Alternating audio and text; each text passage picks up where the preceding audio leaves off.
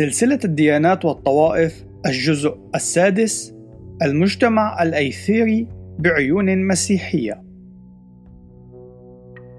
مقدمة يتم الترحيب بالأشخاص الذين يقومون بزيارة موقع المجتمع الأيثيري باستخدام عبارات مختلفة مميزة ومثيرة للاهتمام نذكر من بينها الخدمة هي الجوهرة الكامنة في صخرة الإنجازات أو التطور الكوني للإنسان أو اقرأ وتطور أو لأول مرة يتم تفسير صلة الوصل بين العلم واليوغا ولاهوت جميع الأديان الرئيسية بالإضافة إلى لغز الأجسام الطائرة المجهولة UFO.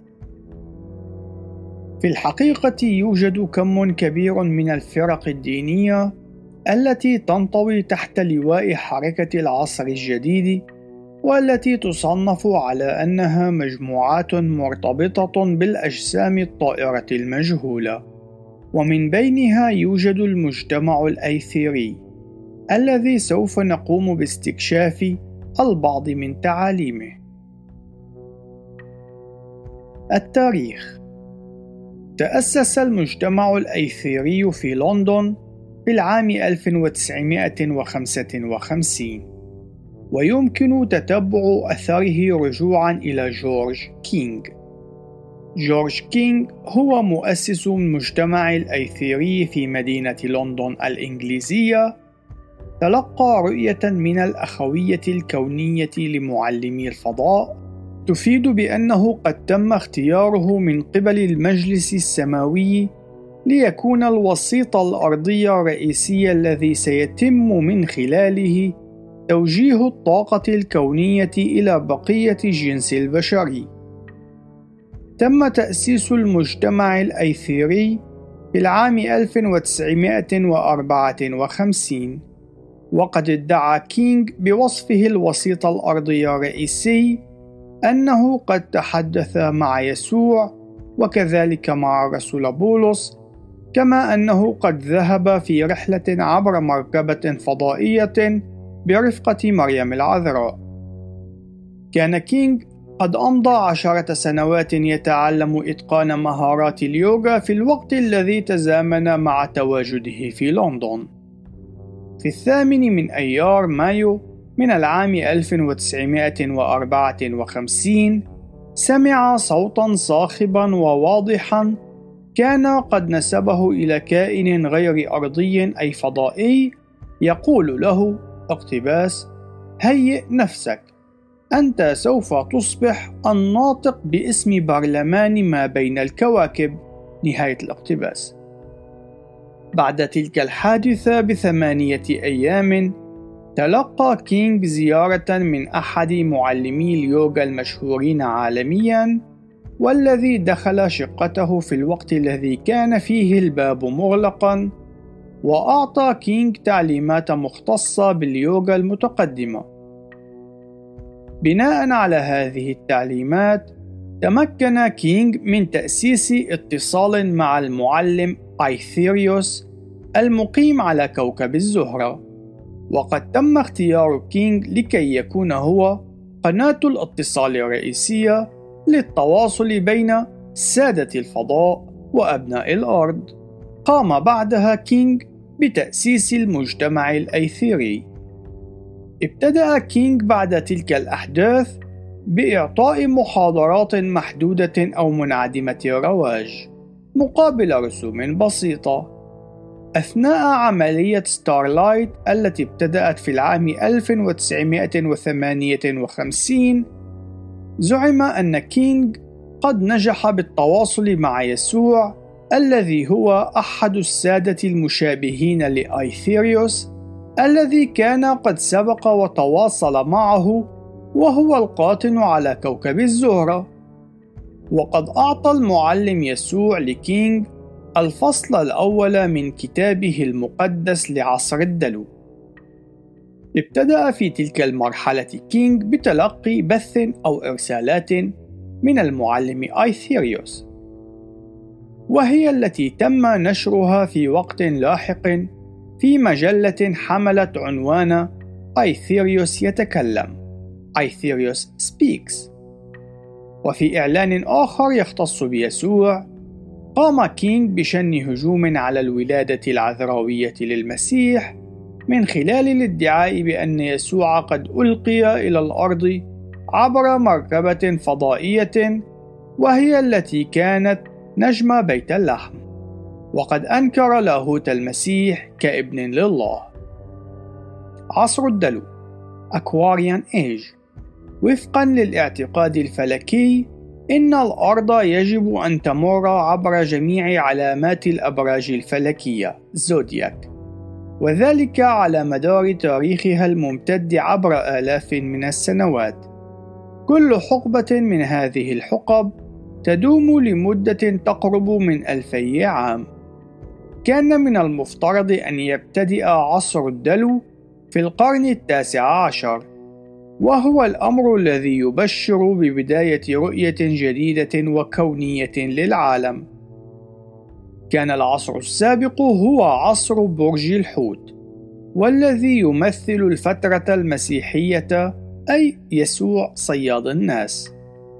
إن حركة العصر الجديد تتبنى روحانية تحاول أن تتزاوج مع العلوم والتقنيات المعاصرة، وهذه الروحانية تترك وراءها المفاهيم والمعارف التي توجد في التراث المسيحي اليهودي التي تميز آخر ألفي سنة من تاريخ البشرية. تحصل كينغ على جمهور محدود العدد في كاليفورنيا ممن كانوا منفتحين لأفكاره هذه. وقد ادعى أنه كان قادرا على تلقي إرسالات متكررة من أصوات أخرى من الأكوان. وهي الأخرى قد نشرت في ذات المجلة السابق ذكرها. تم تغيير عنوان أيثيريوس يتكلم إلى عنوان آخر يقدم وصفا أشمل وهو صوت كوني Cosmic Voice بناء على دعوة من معلمي الفضاء تم إعطاء التعليمات إلى كينج للانتقال إلى لوس أنجلوس في العام 1959 في العام التالي تم تأسيس فرع المجتمع الأيثيري في كاليفورنيا. قام السيد كينغ في خضم جولاته بين الولايات المختلفة بإطلاق لقب دكتور على نفسه ليدعى باسم الدكتور جورج كينغ علما أنه لا يوجد أي سجل عن تحصله على أي شهادة دكتوراه من أي مؤسسة شرعية أمريكية.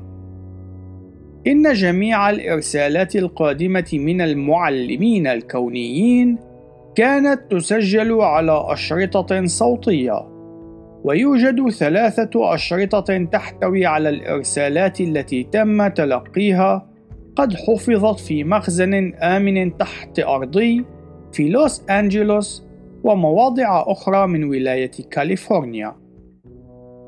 وبالتالي فإن جميع الإرسالات الكونية قد تم حفظها للمستقبل.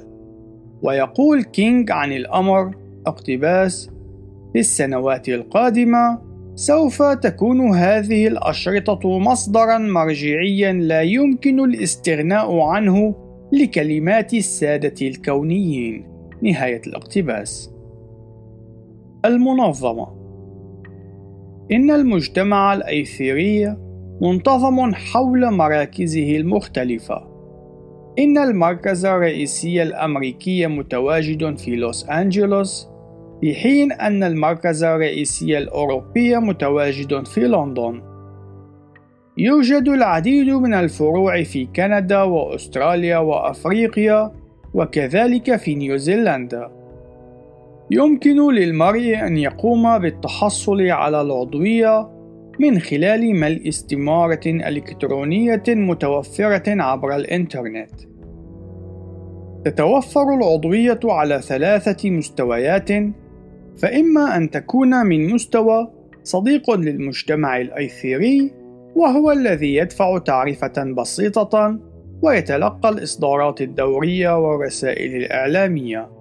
ويعتبر عادة باحثا يرغب في التعرف على المجتمع بطريقة أعمق أو عضو شريك ويقوم بدفع تعرفة أعلى ويتلقى الإصدارات الدورية ويكون قد قرأ مؤلفات جورج كينغ التالية وهي الحريات التسعة The Nine Freedoms والخطة الكونية The Cosmic Plan.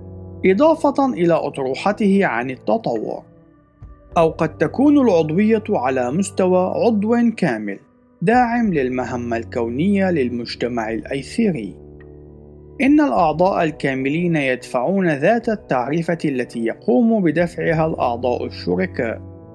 ولكنهم يقومون برحلات حج إلى الجبال المقدسة ويحضرون لقاءات للصلاة في مواقع مختلفة حول العالم كما يزورون المستشفيات ليقوموا بجلسات شفاء روحي للمرضى التعاليم إن مهمة المجتمع الأيثيري الرئيسية هي الخدمة.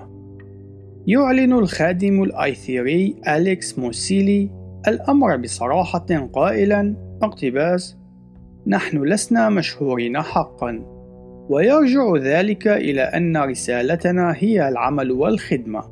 الناس لا يريدون العمل والخدمة. نهاية الاقتباس. من بين المشاريع التي تم تنفيذها من قبل المجتمع هي عملية المياه الزرقاء. تم من خلال هذه العملية الطواف باستخدام قارب وضع على متنه هرم مليء بالأسلاك الملتفة مثل النوابض، وذلك بجوار المركز النفسي للأرض. وفقا لما أعلنه كينغ، فإن عملية المياه الزرقاء قد جنبت أمريكا أسوأ الزلازل التي كان من الممكن أن تصيبها وقد أعلن جورج كينغ قائلا اقتباس إن عملية المياه الزرقاء كانت ناجحة بشكل كامل وحقيقة أن الساحل الشرقي للولايات المتحدة لا يزال سليما يثبت نجاحها. نهاية الاقتباس. عنوان فرعي السادة من ذوي الرتب السامية. إن هؤلاء السادة هم الذين يشكلون السلسلة الطويلة من القادة الروحيين الذين ارتقوا إلى أعلى رتب الكونية والذين تكون حكمتهم وقدرتهم في متناول أولئك الذين يسعون للخدمة. من بين هؤلاء السادة نجد كلا من يسوع والقديس جورمانوس وإل موريا وبوذا ادعى كينغ في العام 1954 أنه سيأخذ مكانه كقائد كوني لاحق أي أنه الثاني وفق الترتيب. لا يختلف كينغ عن بقية الشخصيات التاريخية في أنه ادعى تلقي اتصال خاص من المعلم يسوع الذي زاره من الزهرة وأعطاه الكتاب المقدس الجديد لعصر الدلو. ونجد أن المسيحية التقليدية المستقيمة الرأي تتمسك بتفرد يسوع المسيح كما يرد في يوحنا في الإصحاح الرابع عشر في الآية السادسة الذي يجلس عن يمين الآب. يسوع الذي هو في السماوات عن يمين مجد الله كما يرد في أعمال الرسل في الإصحاح السابع في الآية الخامسة والخمسين. وليس ساكنا في مكان ما على كوكب الزهرة. يسوع المولود من عذراء كما تشهد الآية الواردة في متى في الإصحاح الأول في الآية الثالثة والعشرين والتي تشهد عن لاهوته حيث تقول اقتباس هو ذا العذراء تحبل وتلد ابنا ويدعون اسمه عمانوئيل الذي تفسيره الله معنا. نهاية الاقتباس. عنوان فرعي حياة خارج كوكب الأرض.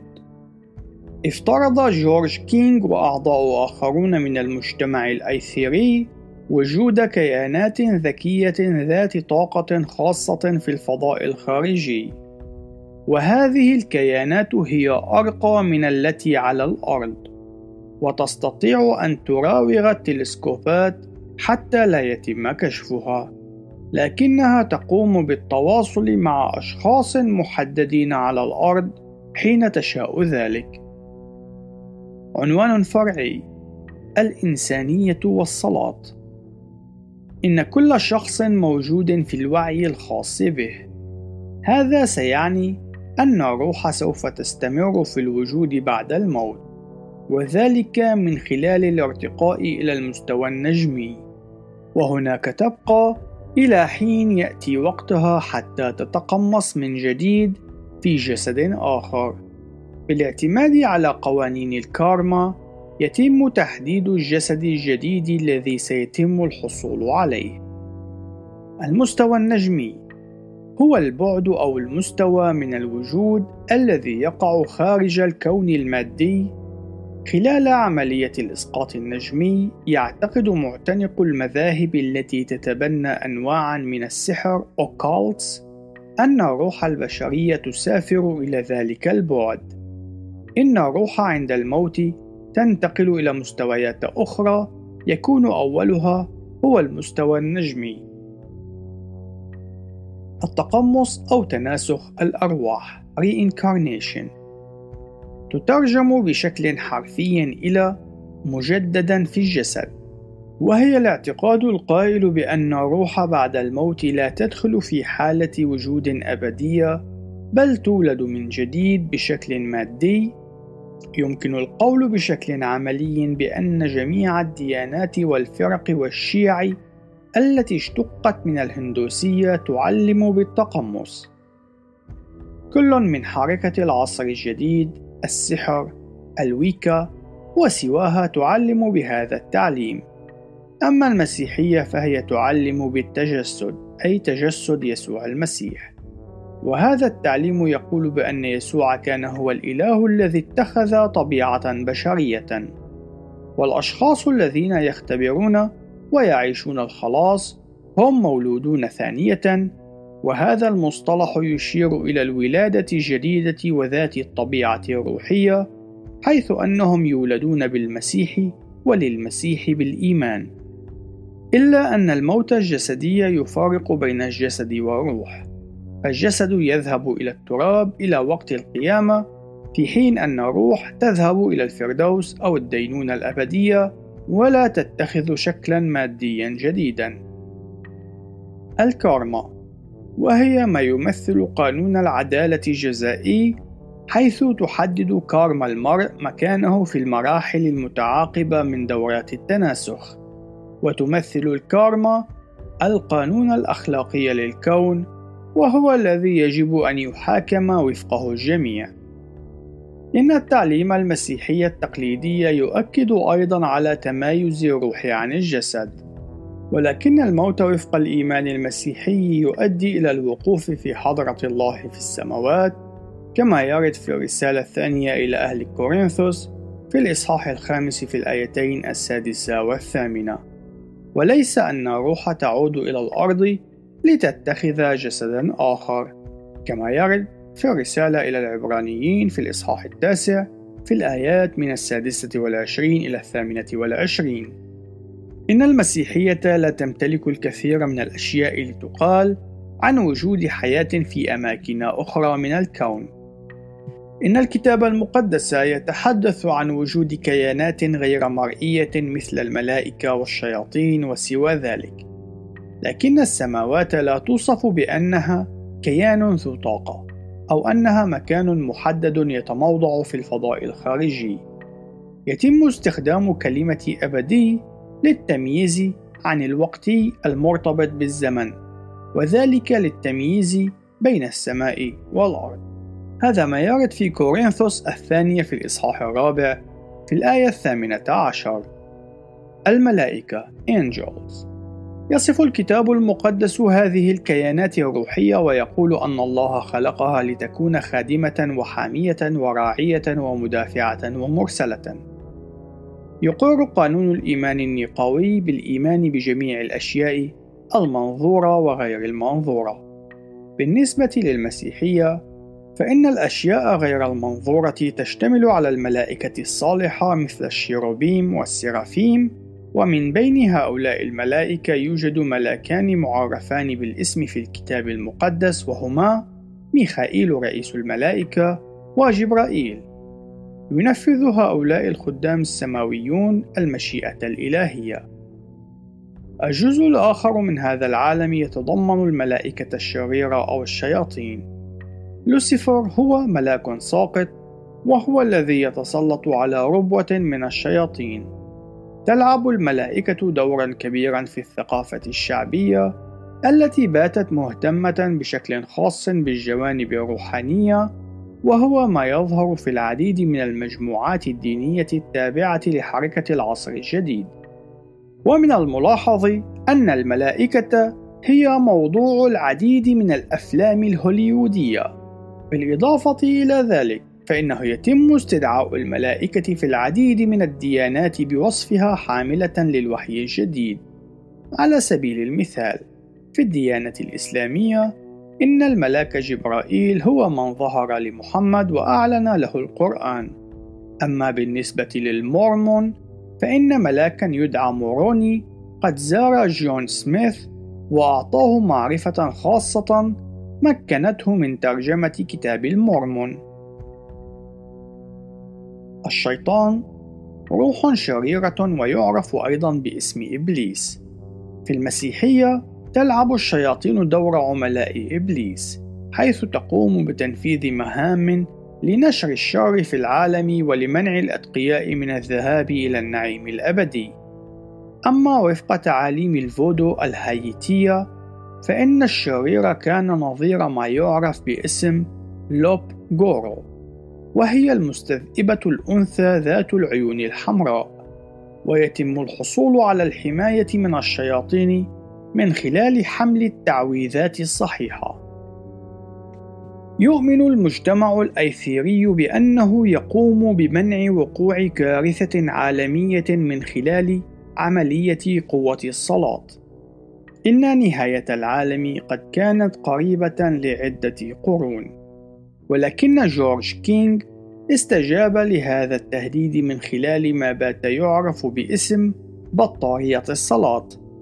إن هذا الجهاز يشبه صندوقا أزرقا باهت اللون وهو مصمم ليكون قادرا على تلقي أعلى الترددات الروحية ذات الطاقة المرتفعة ووضعها في صندوق مادي يتم تحميله وملؤه في مساء الخميس فيما يعرف باسم جلسة الشحن. في هذه الجلسة يقوم قائد الصلاة بالاقتراب من البطارية ومباشرة الصلاة ومن ثم يتم تقييم صلواته من خلال المتفرجين الحاضرين.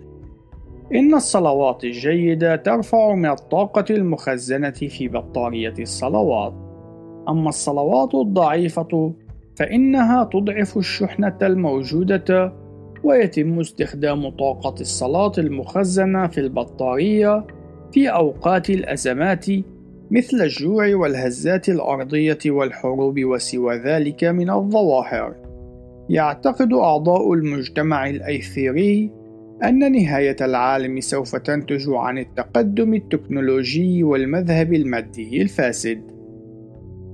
يبدي المجتمع الأيثيري اهتماما بالغا بالدراسات التي تتناول موضوع الزيارات من الكائنات غير الأرضية إلى كوكب الأرض والتي يقوم بها المعلمون الكونيون.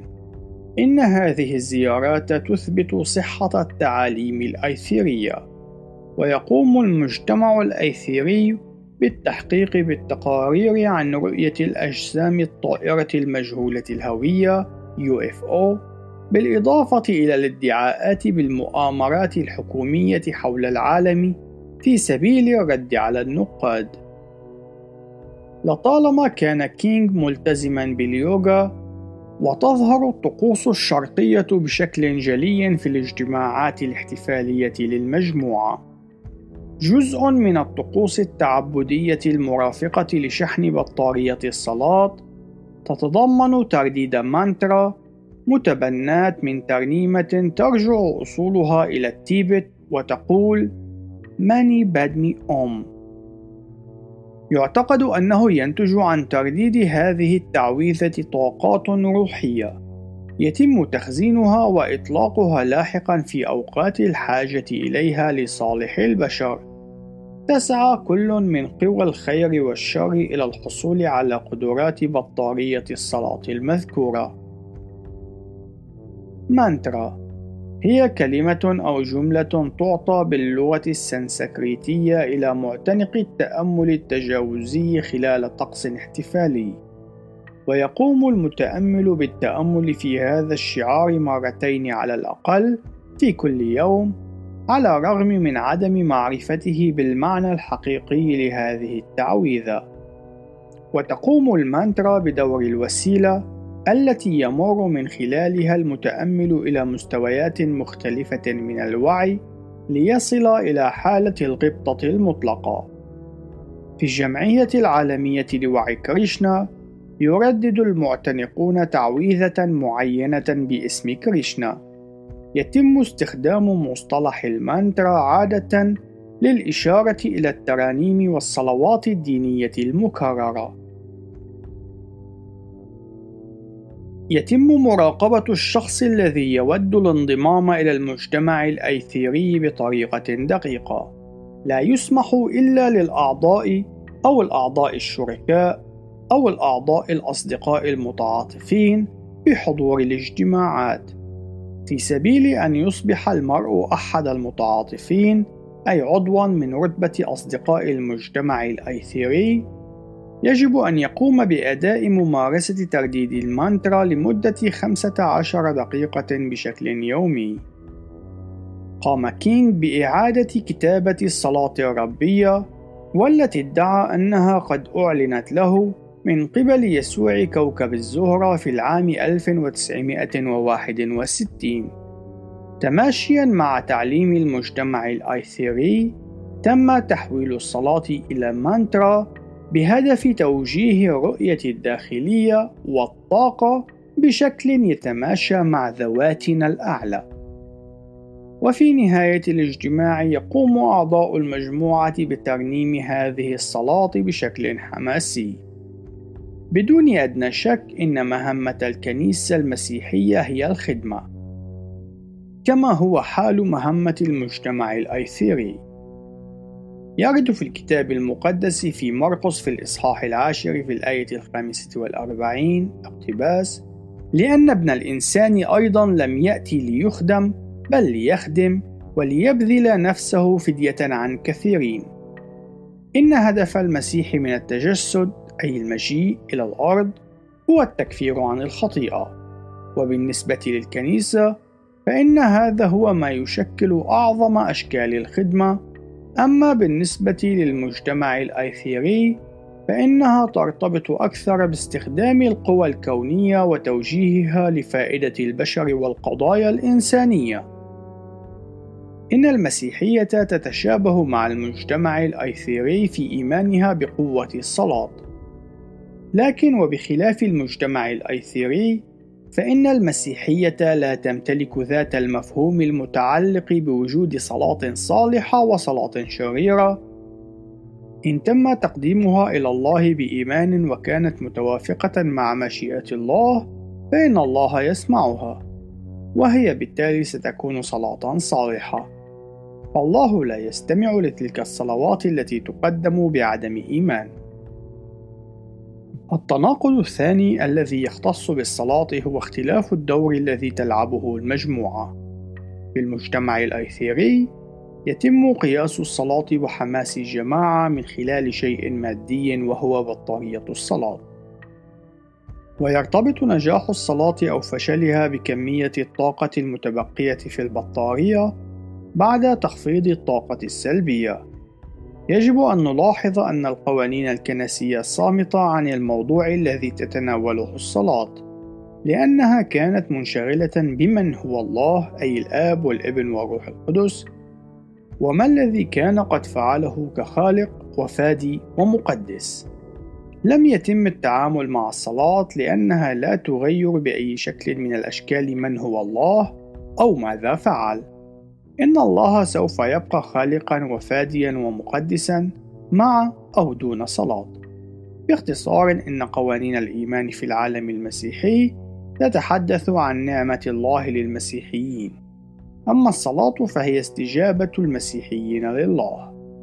إن الصلاة ليست بديلا للنعمة كما أنها ليست الوسيلة للحصول على النعمة. وهذا ما يخالف تعليم المجتمع الأيثيري. ثالثا إن الكتاب المقدس يقدم أسفارا قانونية مكتملة أي قانونا مغلقا أي أن الله لا يعطي وحيا جديدا يبدل أو يناقض ما قد أعطاه في الكتاب المقدس. حين قام كينغ باستبدال الصلاة الربية التي نجدها في نص البشارة كما دونها متى في الإصحاح السادس في الآيات من التاسعة وحتى الثالثة عشر كان ينتهك التعليم الواضح في سفر الأمثال في الإصحاح 30 في الآية السادسة. اقتباس لا تزد على كلماته لئلا يوبخك فتكذب. وبذلك قدم دليلا ضد نفسه يثبت أنه كاذب. رابعا إن هدف المسيحية هو نشر رسالة ملكوت الله وهذا الملكوت ليس من هذا العالم كما يرد في يوحنا في الإصحاح الثامن عشر في الآية السادسة والثلاثين في حين أن المهمة التي يسعى المجتمع الأيثيري لتنفيذها تكمن في إحلال السلام في الحاضر وذلك بمساعدة السيد الكوني.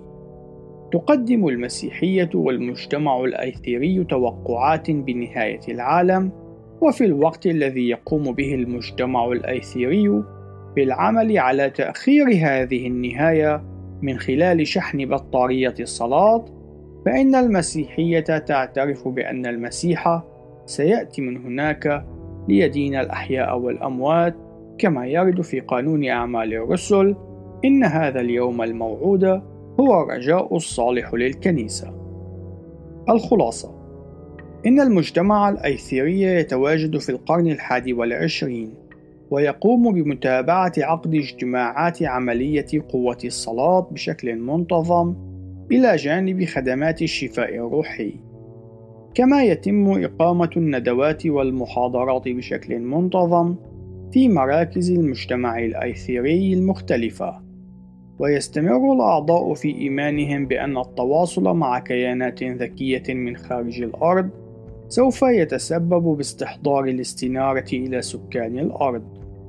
يقدم الموقع الإلكتروني معلومات محدثة عن مختلف النشاطات والندوات والخدمات والمنتجات التي يتم تقديمها. النهاية. إلى اللقاء في الجزء القادم. ولنعطي المجد لله دائما.